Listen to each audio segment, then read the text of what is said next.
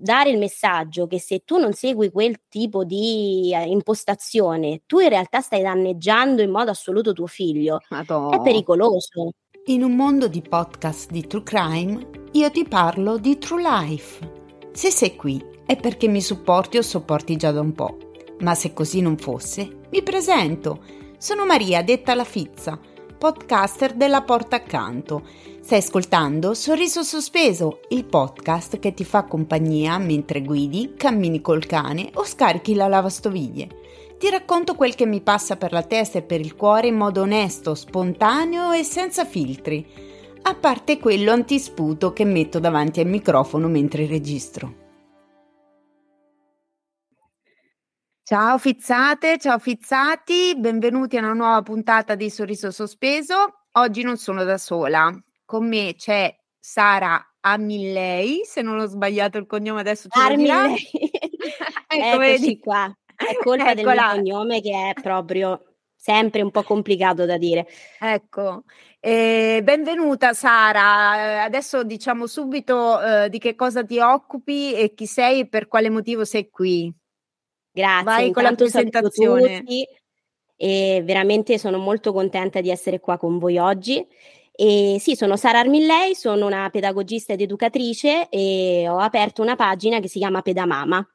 Una pagina, se posso, insomma, nata da poco, ma molto molto bella, in cui i messaggi Grazie. che vengono mandati eh, sono molto importanti. Io sposo molto insomma la sua filosofia ed è per questo che l'ho invitata a parlarne subito nel podcast perché appunto oggi parleremo della narrazione, diciamo, della genitorialità perfetta che spoiler non esiste dei sensi di colpa dei genitori eh, che la società in qualche maniera inevitabilmente ti impone e che noi stiamo, ne, ognuno nel nostro piccolo e Sara con la sua pagina cerchiamo di abbattere, però andiamo per ordine. Quindi Sara, tu sei una pedagogista, ma sei anche una neomamma, diciamo.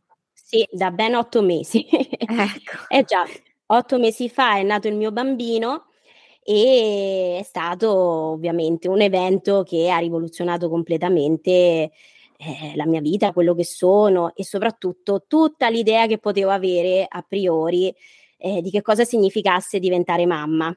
E quindi sì. quello che dico sempre, eh, mio figlio mi ha dovuto far uh, reimparare tutto da capo. E, eh, hanno questo potere i figli. Eh già. diciamo che ecco, ha, ha, messo completamente in discussione un po' quelli che erano anche le, le, le, mie immagini che mi ero fatta di come sarei stata io come mamma, come anche solo sarebbe stata la nostra quotidianità, come sarebbe stato lui, insomma, per me è, ma tutto sommato io alla fine ho anche fatto un tipo di studi dove affronto eh, l'evoluzione del certo. bambino, certo. il suo sviluppo, pratiche educative, eccetera, eccetera.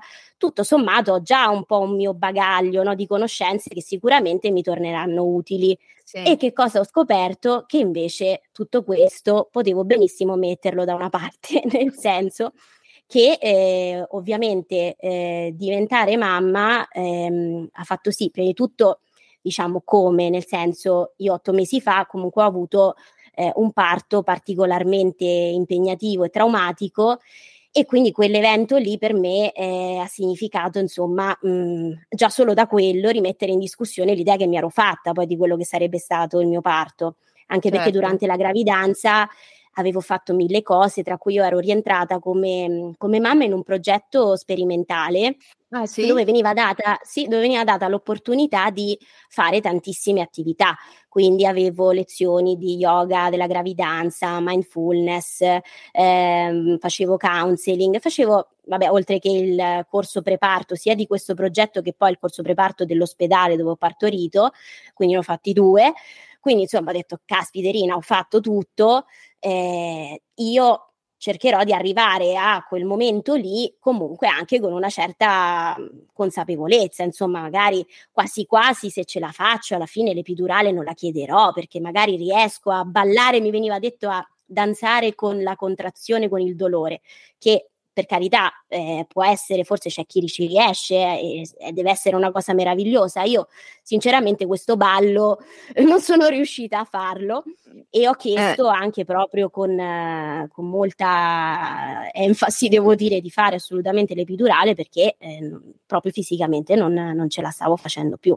Ma guarda, quindi, Sara, io da questo eh, punto di vista ti capisco perché ho una storia molto simile, non entro nel dettaglio, però anche io ero convinta, sai, eh, magari mi faccio dare la palla oppure faccio il parto in acqua oppure eh, comunque non mi stendo perché poi se mi stendo sicuramente mi fanno l'episiotomia o mi fanno robe che non voglio eh. poi dopo alla fine io quando dovevo partorire non vedevo l'ora di stendermi per dire ah, cioè, io quindi... Anche, eh, eh, è andata esattamente anche per me così sì. anzi a un certo punto dicevano ma ti vuoi muovere no perché ero talmente stanca che poi alla fine sì. ho assunto la classica posizione nei film sdraiata sul lettino perché non, non ce la facevo a star su.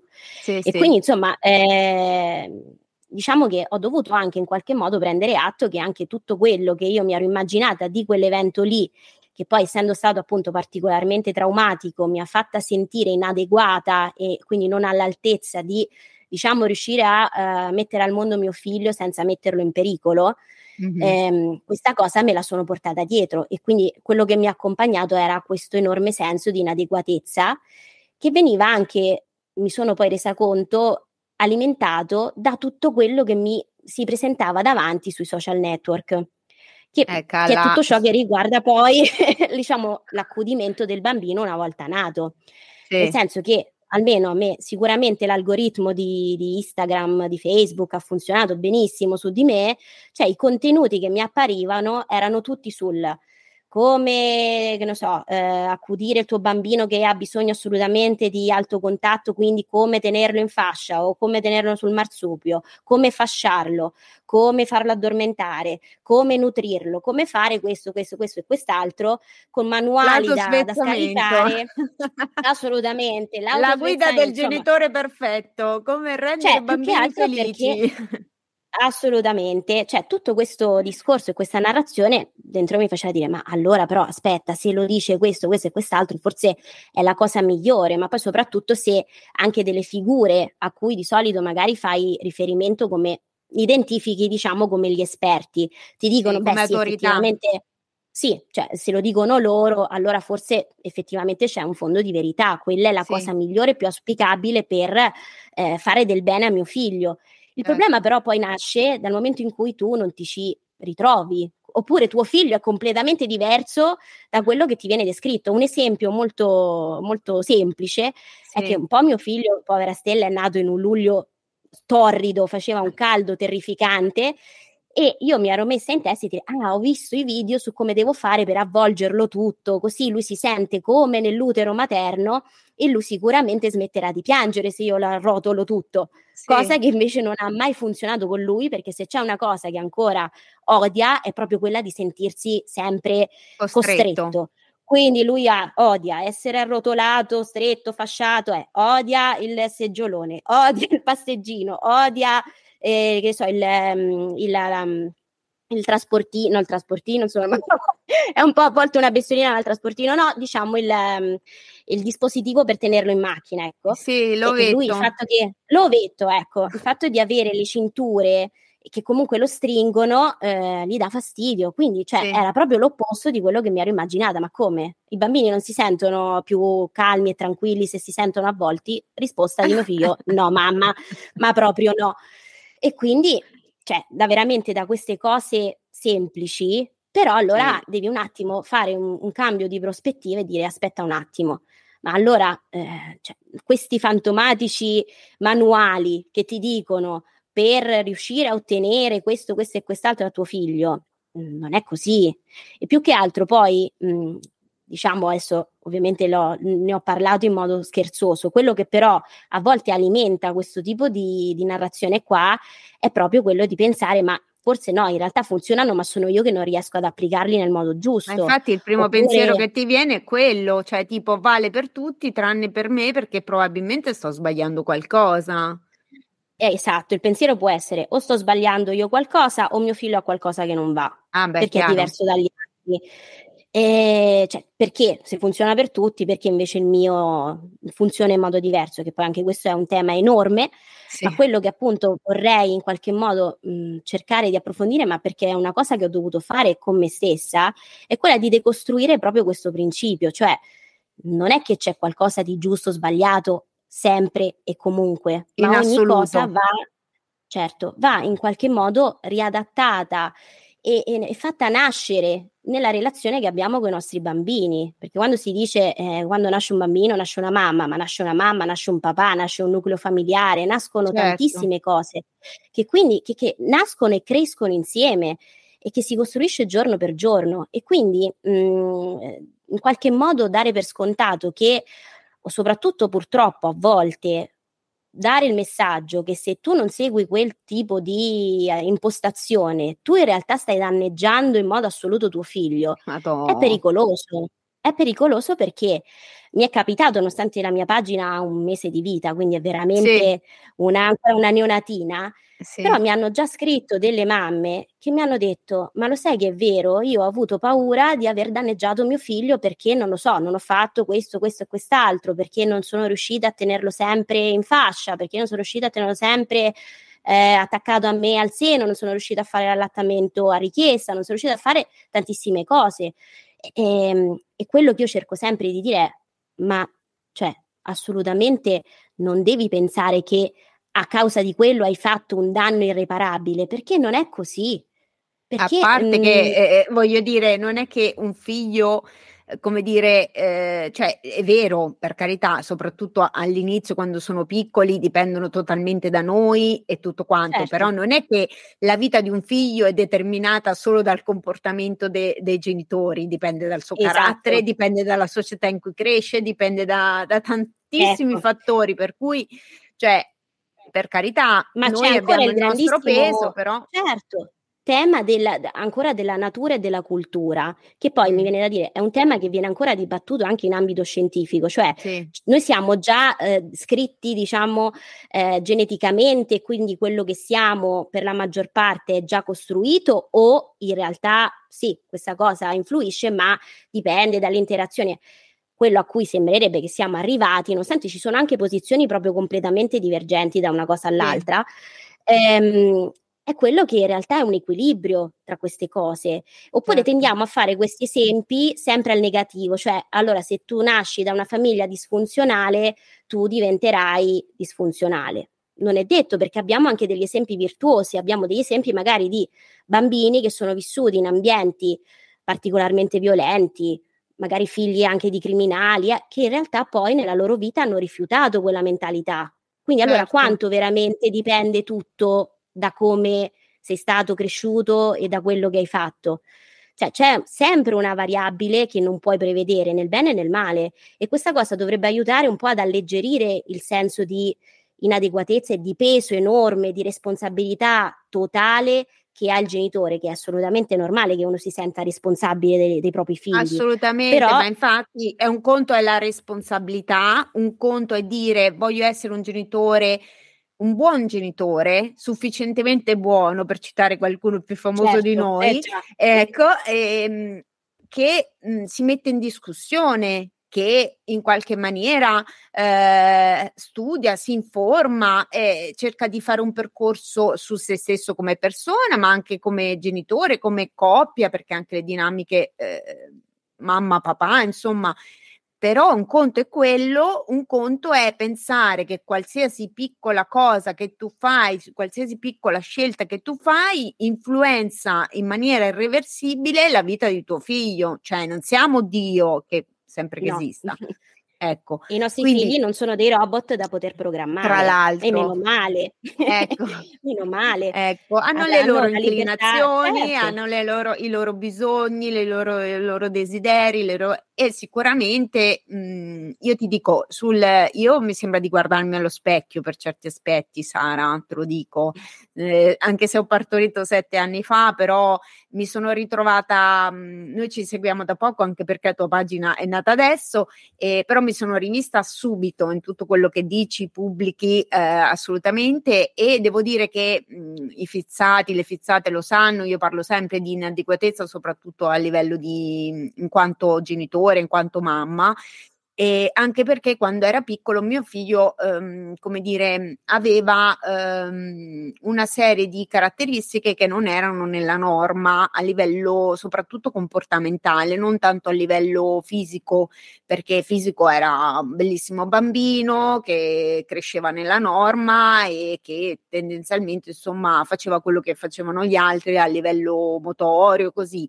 Eh, ma a livello comportamentale, cioè tu prima dicevi mio figlio non voleva stare nel seggiolone, nemmeno il mio, ma ti dirò mm-hmm. di più, cioè la fascia io non c'ho neanche, cioè ci ho mezzo provato, eh, no, per fortuna non l'ho mai acquistata, però ho provato con quella delle mie amiche così perché comunque ti sembrava che la fascia era la cosa migliore, poi sei più libera e via dicendo. In realtà mio figlio non mi chiedeva neanche così tanto spesso di stare in braccio, perché lui nella carrozzina e nel passeggino, per dire, stava da Dio. Cioè, eh gli altri nel passeggino non ci stavano, quindi chiaramente anche per una mamma dice la fascia, ah, nella fascia sta da Dio, ma il tuo figlio sta da Dio nella fascia, mio figlio nella fascia non ci voleva stare anche perché ero grossa, tettona, lui non amava magari sentirsi costretto, però invece nel, nella carrozzina col movimento lui si addormentava andavi in giro, bambini nel passeggino ci stavano 5 minuti se andava bene, poi te lo ritrovavi in braccio, mio figlio nel passeggino si sentiva al sicuro, si sentiva protetto ma non costretto perché comunque aveva una libertà di movimento.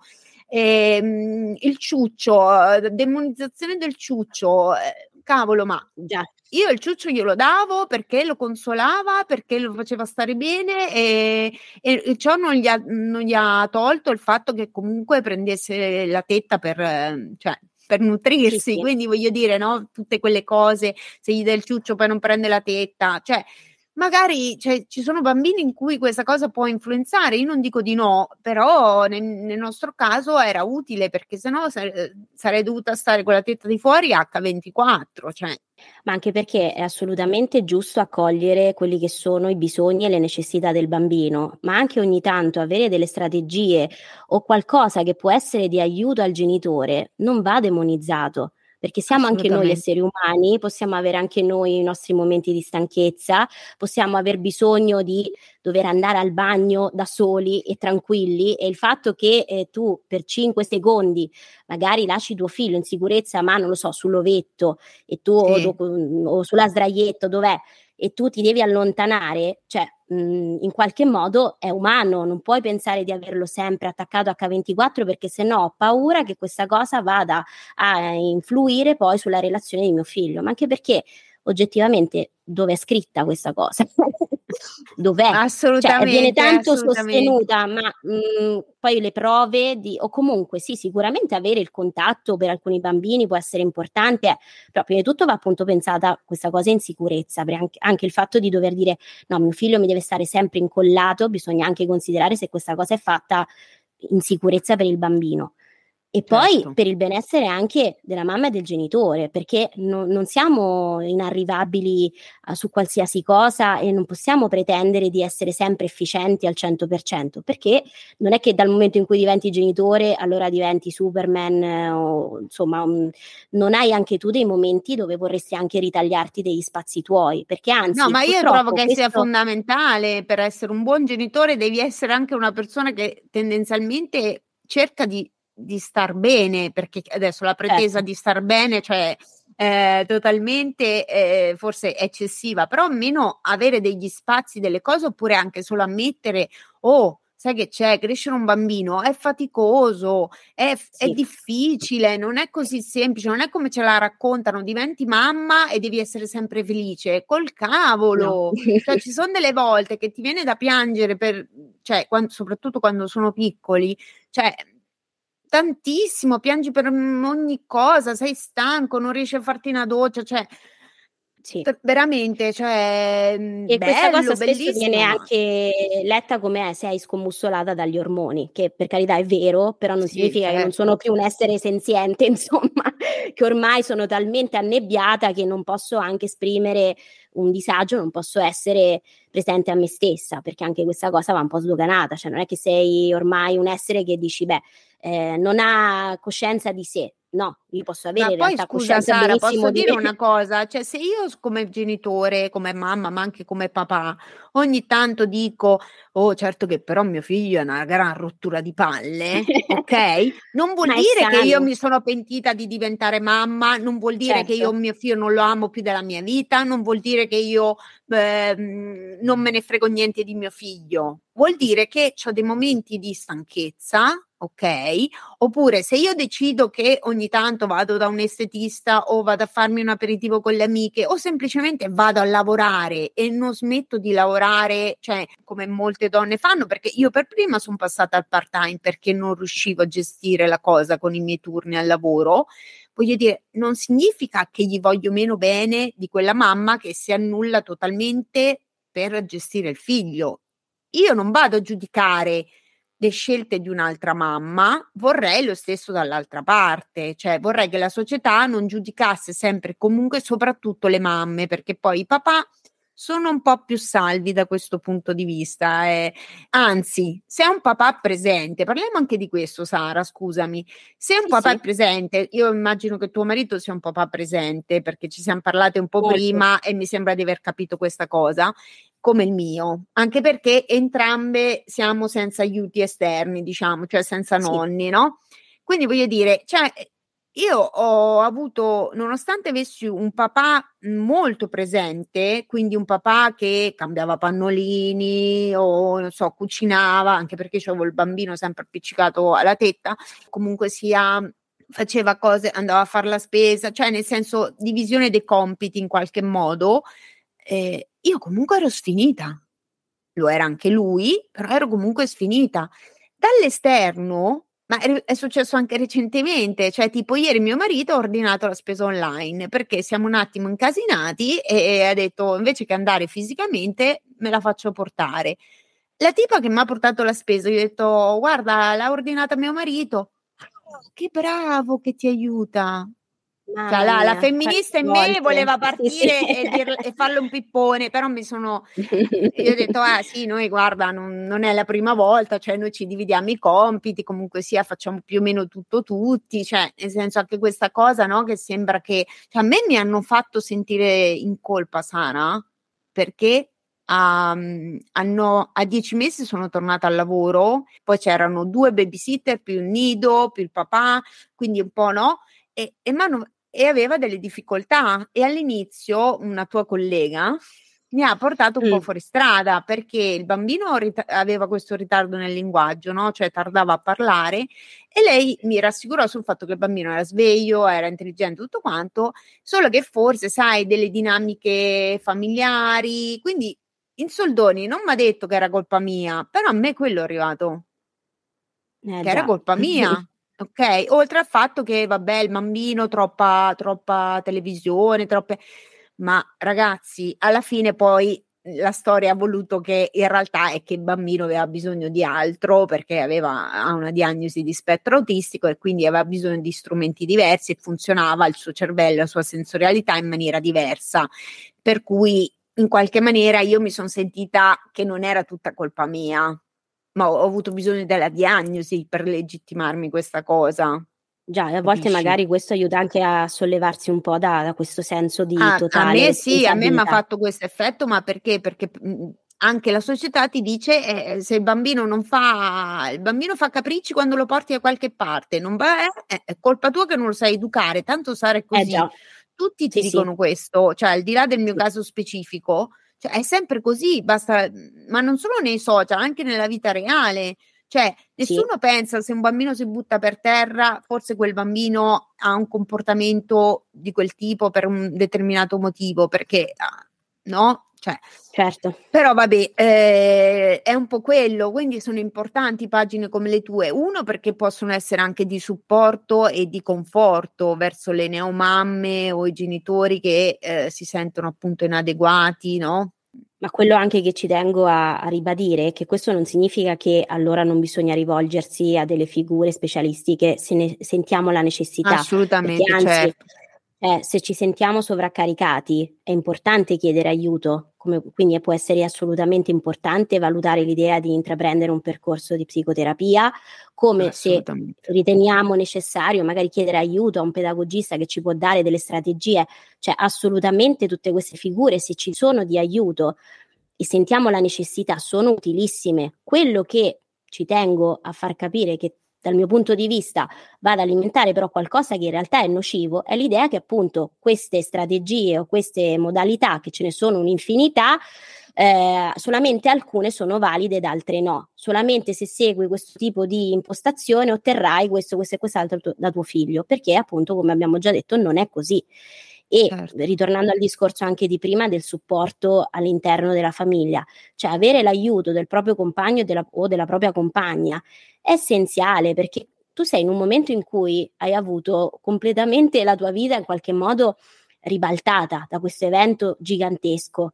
Ti senti la responsabilità di tuo figlio e quindi di accudirlo, di farlo star bene, lo vedi piccolo, fragile, quindi ti senti la, eh, anche il timore magari che se tu non in qualche modo non stai rispondendo nel modo più adeguato a quelle che sono le sue necessità, in questo caso c'è anche proprio una paura da un punto di vista di benessere, anche proprio di salute, cioè non lo sto certo. alimentando nel modo giusto, non lo sto insomma accudendo nel modo giusto, eccetera, eccetera. Avere accanto qualcuno che però ti accudisce a te, diciamo così, è importantissimo perché eh, vuol dire dire ok, io in questo momento devo fare queste cose perché eh, sono portata a farlo, però non sono sola, ho qualcuno che, mi, che si prende anche cura di me, perché in questo momento sono anch'io un po' più fragile, magari ho anch'io bisogno dei miei tempi, certo. ho bisogno di riassestarmi, magari appunto ho avuto un parto particolarmente impegnativo e quindi ho anche bisogno proprio di riprendermi eh, da un punto di vista fisico. Magari ho scelto di allattare, ma anche se non ho scelto di allattare, anche solo svegliarsi la notte per preparare i biberon, cioè accudire un bambino piccolo è sicuramente molto impegnativo e quindi avere il supporto della persona che sia accanto, ma può essere anche un amico, un vicino. Ma poi scusa, eh, Sara, le, semplicemente il figlio mica è solo tuo. Cioè, il eh, figlio certo. di tutti e due, quindi chiaramente certo. cioè, anche lui si prende cura del figlio. Poi è, è una cura reciproca, cioè nel senso tu, ti, tu, come mamma ti devi prendere cura di te stessa per quello che riesci, perché anche lì poi c'è una questione di performance di performance, eh, no? Perché sembra che devi tornare in forma subito dopo il parto, se no sei una sfigata. Sembra che sì. devi essere sempre tutta curata, se no sei sciatta. Eh, sembra che devi ritornare a fare subito sport. Cioè, allora con calma, cioè ognuno ha i suoi tempi, magari, cioè semplicemente è un invito, almeno da parte mia, poi tu dirai la tua, un invito da parte mia a non dimenticarsi che esistiamo, perché è un po' quello che la percezione che ho avuto io nel mio di, eh, di postparto. Assolutamente sì. Dove io non esistevo, ok? Quindi chiaramente è, è, tuttora, cioè io vado in terapia e sto sempre lì a litigare, tra virgolette, con i sensi colpa che mi vengono quasi in automatico ogni volta che provo a prendermi degli spazi, provo a dire un no, provo a eh, dire no, però sono importante anch'io, eh, bisogna che vado dall'estetista, bisog- ma non perché la, la, società mi impone che io vado dall'estetista, ma perché è una coccola per me, ok? Certo. Ecco, quindi come dire, ognuno con i suoi bisogni, cioè però rim- domandarsi, cioè chi siamo, che cosa vogliamo anche per noi stessi, non solo per il bambino, perché nasce certo. il bambino, basta, spariamo tutti, no? Cioè, non va bene, no, infatti, questa cosa viene detta sempre, ma poi bisognerebbe fare una riflessione su quanto questa cosa poi viene interiorizzata, cioè che eh, se il bambino nasce all'interno di una famiglia, una mamma, un papà che comunque sono in equilibrio e stanno bene, allora in automatico sta bene anche il bambino. È vero, ma purtroppo sembra che il messaggio che ci arriva dall'esterno è il contrario, cioè che è tutto focalizzato solo sul benessere del bambino e soprattutto magari la mamma sia anche sì, eh, sei stanca, è normale, eh, eh, non trovi più un momento per te per respirare, eh, voluto, la, come si dice, eh, voluto la bicicletta, la bicicletta pedala. pedala. Eh, esatto. No, perché comunque se poi la mamma è sovraccarica, non riesce a stare, a instaurare una relazione sana, in equilibrio e, e di, di, benessere reciproco, non si può pensare solo ad un componente della famiglia, la famiglia deve star bene tutta. Perché se no ci sarà comunque qualcuno che eh, non sta bene in quel momento, e ma anche gli altri sono collegati e quindi eh, non ci sarà comunque uno stato di equilibrio generale. E quindi, cioè, non pensare che allora il benessere della mamma, ma anche del papà, è completamente da dover mettere da parte e pensare solo che a qualsiasi bisogno o necessità del bambino immediatamente devi rispondere, perché se no, oddio, che cosa succede? Va un attimo ridimensionato che questo ovviamente non significa non rispondere ai bisogni del bambino, ma l'abbiamo già detto, ma è ehm, capire che se non è che appena tuo figlio piange immediatamente ti precipiti da lui e lo tiri su perché se no lui si sente inascoltato, poi c'è anche questa narrazione del oddio produce eh, il cortisolo, non produce un tipo di ormone che fa sì che poi si stressa talmente tanto che oddio l'abbiamo danneggiato per sempre. Ma no. non è che l'hai lanciato no. tra i lupi e gli hai detto diventa capo branco, cioè un attimino se sto col, con lo shampoo nella testa, se anche sta lì certo. a un certo. metro che lo vedo che sta piangendo perché magari deve essere cambiato, sciacquo lo shampoo e lo cambio, cioè voglio dire, siamo un attimo anche flessibili rispetto a questa cosa, non è che lo abbandoniamo un bambino se anche due minuti piange, no? Cioè voglio dire, poi anche lì c'è bisogno e bisogno, poi è chiaro che una fascia d'età come può essere quella di tuo figlio, è una fascia delicata, ok? Quindi anzi io te li ho fatti in privato, ma te li rifaccio pubblicamente, ti faccio i complimenti per il livello di consapevolezza che tu hai, perché di solito eh, è una consapevolezza che ci si arriva dopo, perché prima si è troppo presi da pannolini, cremine, culo arrossato, dall'uragano che c'è l'uragano, ecco, quindi cioè voglio dire mhmm, complimenti, probabilmente eh, per tutta una serie di motivi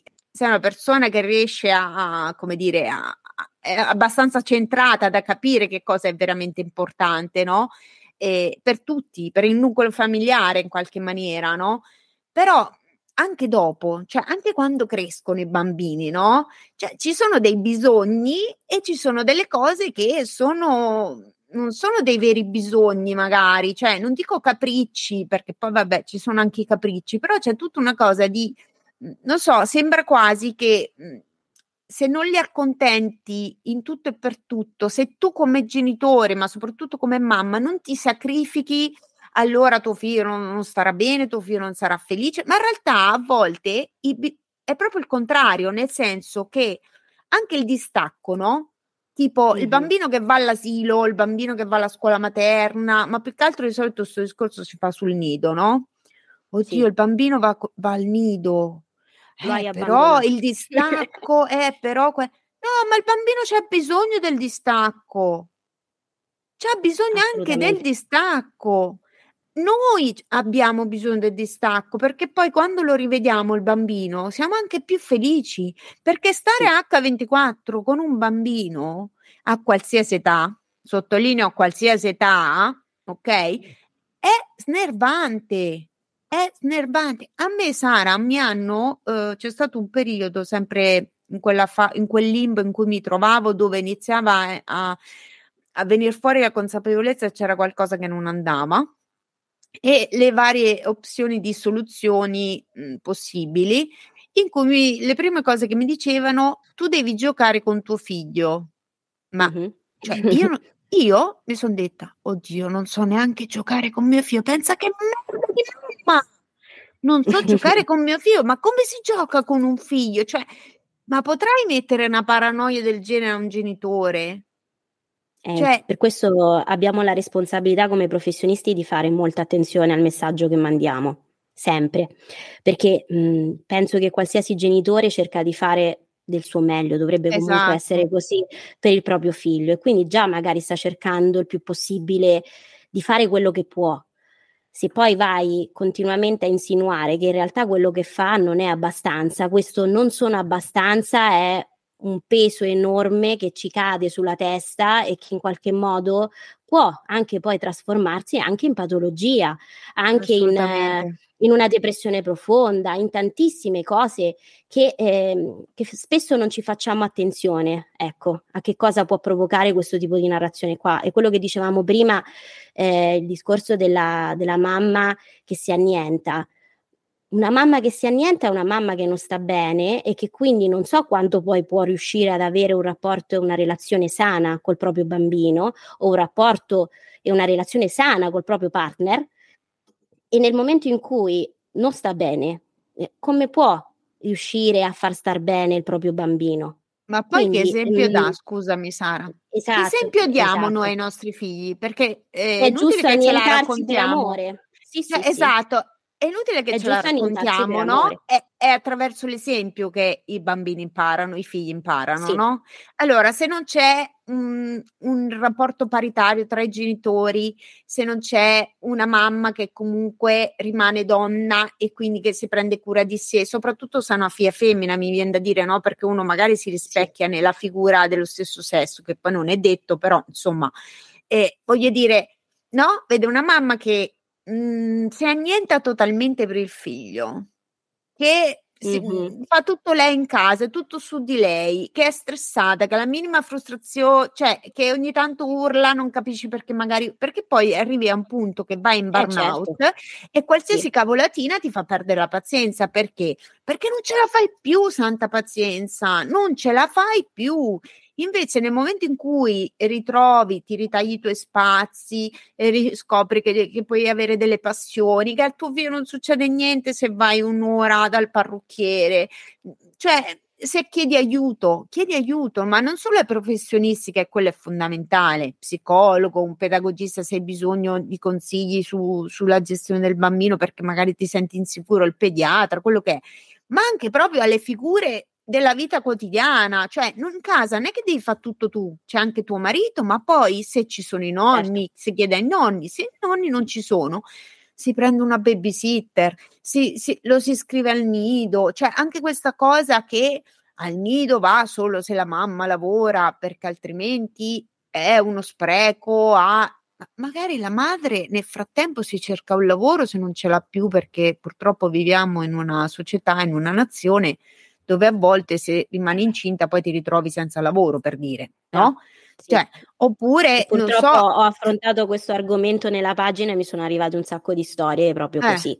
Quindi la situazione al momento eh, delle madri in Italia sappiamo bene che, che vuol dire diventare un equilibrista tra vita personale, vita professionale, eh, scelte enormi, eh, per cui spesso purtroppo la donna che sceglie di mettere al mondo un figlio vuol dire che avrà delle difficoltà poi ad affermarsi da un punto di vista lavorativo o dovrà comunque continuamente avere in qualche modo cercare de- degli aiuti che però non tutti hanno il privilegio di poter avere, certo. quindi significa eh, in qualche modo dover ricon- ricostruire anche quello che può essere la propria soddisfazione di, in quanto professionista, in quanto donna che non è solo madre, non è solo moglie, ma è anche una, un essere umano che ha voglia di eh, manifestare se stesso in tutti i modi possibili, quindi scegliendo di lavorare per avere una propria indipendenza economica, per contribuire alle spese che ci sono in casa. Cioè è un discorso che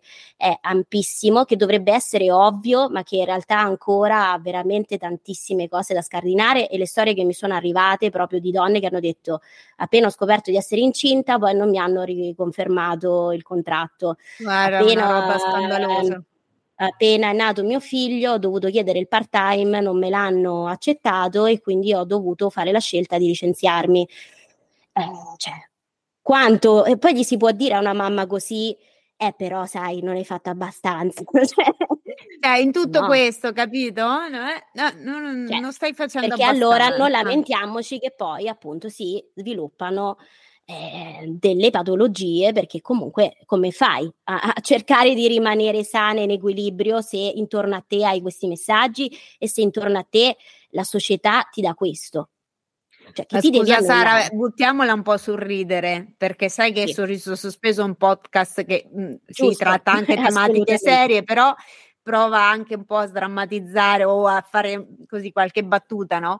Ma vogliamo parlare mh, mhmm, del tipo gli omogenizzati per carità di oh, Dio, dai, gli omogenizzati. Io cioè, io forse ci ho provato due giorni a provare a fare io, poi ho detto, vabbè che da me lo svezzamento è stato un incubo, non mangiava niente, quindi voglio dire, però e, e poi provi un po' l'autosvezzamento, allora dai, un po' di riso con le mani l'ha mangiato, dai, oggi ci sono dentro bene. in questo momento. Ecco, come sta andando? un Racconta. incubo.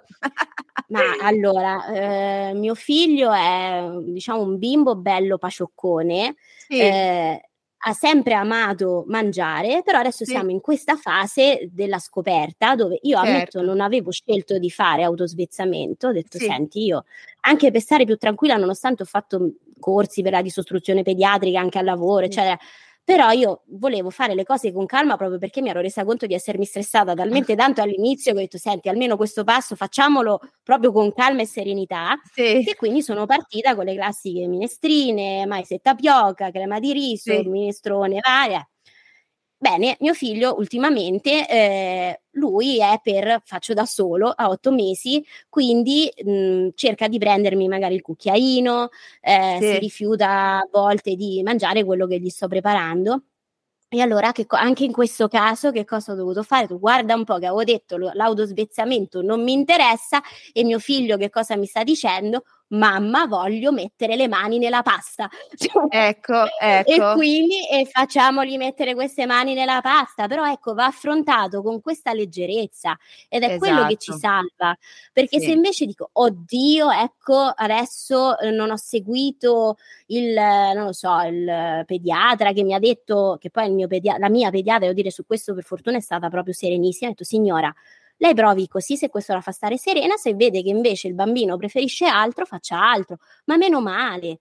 Ma questo è mm, qualcosa che veramente ti risolleva un pochino di dire: Senti, ma io mi faccio anche guidare poi da quello che è mio figlio, da quello che mi fa capire Brava, che mi piace o perché... non gli piace lo, lo esatto. osservo questo bambino, mi relaziono esatto. a lui, eh, non posso già partire da prima a dire sì, faccio così perché in questo modo sicuramente è quello che per lui è la cosa migliore in assoluto. No, perché eh, questo veramente è un esempio recentissimo di mio figlio che mi ha fatto capire, mamma, ste minestrine magnatele te. Detto proprio Brava. con questa cadenza umbra. Da, eh, Vai no? Eh sì, cioè, cioè... c'era mia nipote che tipo, non so, forse a, 15 mesi già aveva lo stinco in mano, cioè una, selva- una selvaggia praticamente, cioè, era lì che addentava, no, per dire, cioè, ma sì, cioè anche questa cosa, perché poi vogliamo parlare del paragone dei bambini? Ah, è il oh, mio a 12 mesi già, non so che cavolo fa, ah, sa, sa l'inglese e si arrampica sui muri, cioè è Spider-Man, non lo so, il mio, cioè Ragazzi, c'è ogni storia, ogni bambino, ogni mamma, ogni papà, ogni nucleo familiare a sé, cioè quello che va bene per me non è detto che vada bene per te, quello che va bene per il mio, cioè anche per, come dire, come dicevi tu prima, no? Per la, la coppia mamma-figlio, per la coppia papà-figlio, per la triade, no?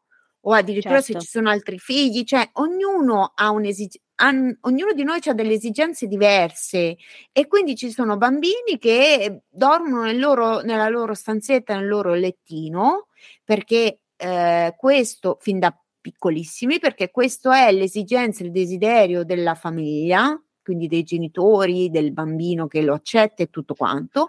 Ci sono genitori di noi che hanno il bambino che si addormenta ancora nel lettone con noi e poi lo spostiamo perché? Perché mm-hmm. tutto sommato per noi in questo momento non è un problema. Certo. Nel senso, è chiaro che dovremmo lavorare. Enorme esatto. enorme, nel senso ecco. che però per dire quando era lì... piccolo mio figlio sì, ha sempre sì. dormito nel, nella, nel, suo lettino non ha mai fatto co-sleeping cioè per dire mm-hmm. noi siamo anomali tra virgolette perché? perché era più facile una volta che si addormentava con la tetta lo mettevi giù e via invece adesso che è più grande per farlo addormentare noi abbiamo instaurato questa routine che ci mettiamo tutti e tre nel lettone guardiamo un po' di televisione lui si addormenta e dopo da lì spostarlo è chiaro che il passo successivo sarà portarlo, cioè farlo addormentare nel suo letto, ma magari sarà lui stesso che dice: Sai che c'è, mamma? Io stasera voglio andare nel mio lettino perché inizio a sta stretto a addormentarmi con voi. Che ne sai? Cioè, Ma chi lo deve dire certo. che è no, la regola? Mi è capitato proprio, proprio ultimamente di leggere un post dove devo dire purtroppo da, eh, scritto da una collega, dove praticamente veniva demonizzato proprio il fatto di abbandonare il bambino nel suo letto perché così non favorisce il contatto e il bambino si sente abbandonato perché nessuno risponde ai suoi bisogni. No, cioè ridimensioniamo veramente un attimo il tenore delle cose che diciamo, perché allora, cioè, come abbiamo detto, prima di tutto ogni cosa va calata nella situazione, nella famiglia e nelle dinamiche di quella famiglia. Ma poi certo. soprattutto certo. non possiamo mandare questo messaggio che allora il bambino è abbandonato, ma magari il bambino è assolutamente sereno a dormire esatto. nel suo lettino perché sta bello, comodo, eh, ha tutto lo spazio girare, per sé. Eh.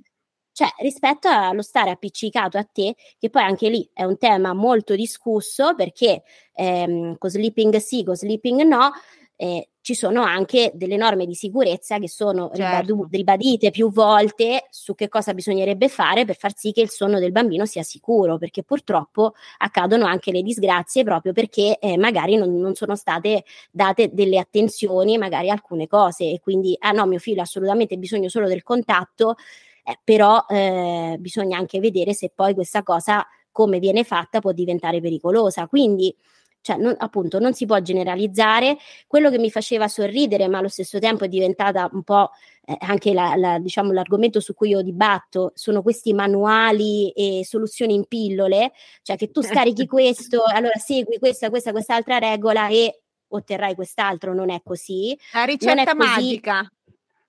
Ma magari fosse così, eh. sarebbe tutto più semplice nella vita, un manuale per tutto. Peccato che a me non me l'hanno dato questo manuale magico.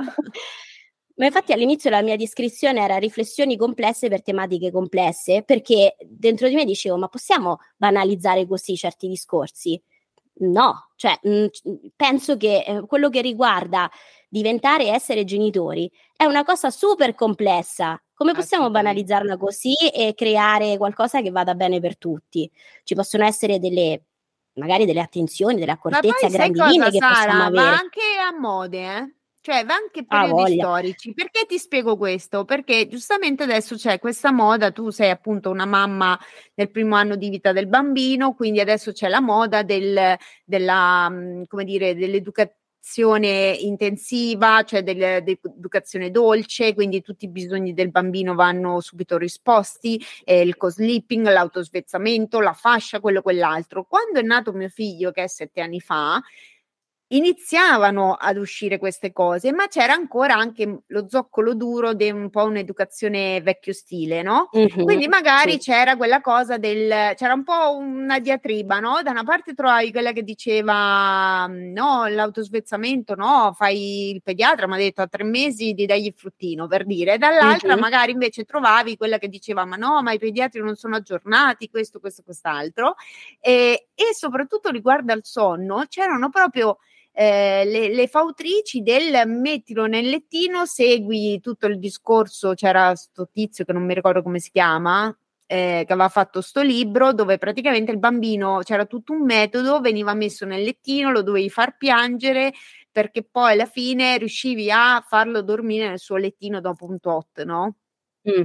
Quindi, cioè, c'era quasi il contrario di adesso, per quello sì. dico che vanno a mode, no? Perché, sì, sì. ma non ti parlo di quando, come dici giustamente tu, di quando si è piccoli, che c'è proprio una questione di sicurezza, no? Eh, ti parlo di una fascia età un pelino più alta, mm-hmm. dove comunque in teoria il bambino può essere appunto messo eh, nel lettino e si accorge se è nel lettino oppure no, mm-hmm. diciamo così.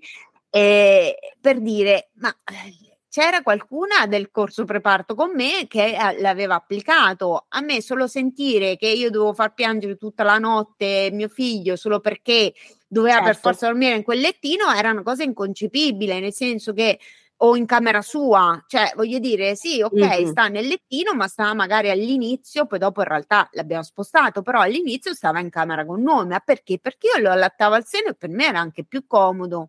Cioè, stava lì, lo prendevo, cioè, ognuno di noi, è, c'è gente certo. che eh, allattava sdraiata perché riusciva, io invece mi dovevo purtroppo alzare tutte le volte perché stavo scomoda, perché potevo allattarlo solo in una determinata posizione, cioè ognuno di noi deve ha esigenze diverse, l'abbiamo detto mille volte, ma è così. Quindi non esiste il manuale perfetto. Possono esistere delle linee guida per cui è giusto rispondere ai bisogni del figlio, è giusto farsi domande, è giusto mettersi in discussione. Nessuno vuole una genitorialità un po' come quella che abbiamo subito noi, soprattutto io che sono più grande, eh, dove comunque, parlo proprio di generazione, non nello specifico dei miei, dove comunque c'era il padre autorevole, la mamma che si sacrifica e che però, insomma, ti, se prendevi un brutto voto ti dava sopra, per dire. Presente mm-hmm. la classica frase se ti fai male ti do sopra? Cioè, sì, sì. Eh, dice tutto, no? Ok?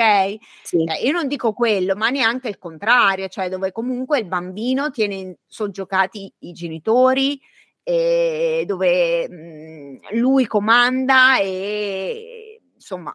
Ecco, infatti forse la deriva poi di questo tipo di mentalità è pensare che può essere tutto risolvibile con eh, applico questo tipo di disciplina, applico questo tipo di educazione, però poi in realtà il bambino sta manifestando dei disagi e io non, non chiedo aiuto dalle figure che potrebbero in qualche modo magari darmi anche delle risposte o comunque analizzare un momento il perché il bambino ha questi comportamenti, perché certo. allora l'errore è il mio, cioè sono io che non mi sono relazionato bene con mio figlio, allora mio figlio sta reagendo così aspettiamo anche in questo caso un attimo, magari eh. il bambino sta manifestando un disagio che non dipende per niente da te, dipende da mille altre cose, però esatto. tu non esatto. riesci magari a coglierlo perché tu sei dentro quella relazione, hai bisogno di uno, sguardo, di uno sguardo esterno, di uno sguardo, esterno. Di uno sguardo altro che ti dice allora guarda forse c'è questo, questo, quest'altro motivo, forse bisogna approfondire, forse, cioè, esistono gli psichiatri, gli psicologi, i pedagogisti, gli educatori, esistono mille figure che ci sono di supporto,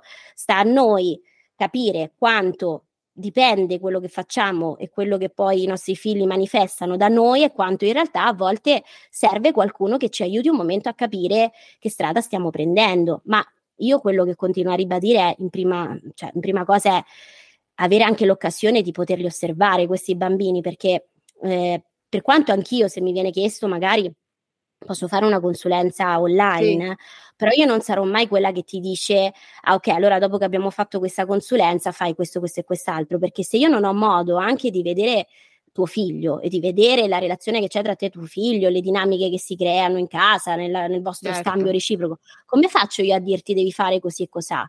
Cioè io lavoro anche a scuola e, e mm-hmm. noi andiamo in classe ad osservare che cosa succede. Non mi baso solo su quello che mi dice l'insegnante, perché io certo. devo avere la possibilità poi di dire ok, questo è quello che magari mi ha raccontato l'insegnante, questo è quello che ha osservato eh, lei, ma io da fuori che cosa osservo? Certo. Eh, se tu uh, ti manca quel pezzo lì, ti manca tantissimo. Non puoi dire eh, allora questa è la soluzione, perché è, è solamente una soluzione data da un solo punto di vista. Chiaro.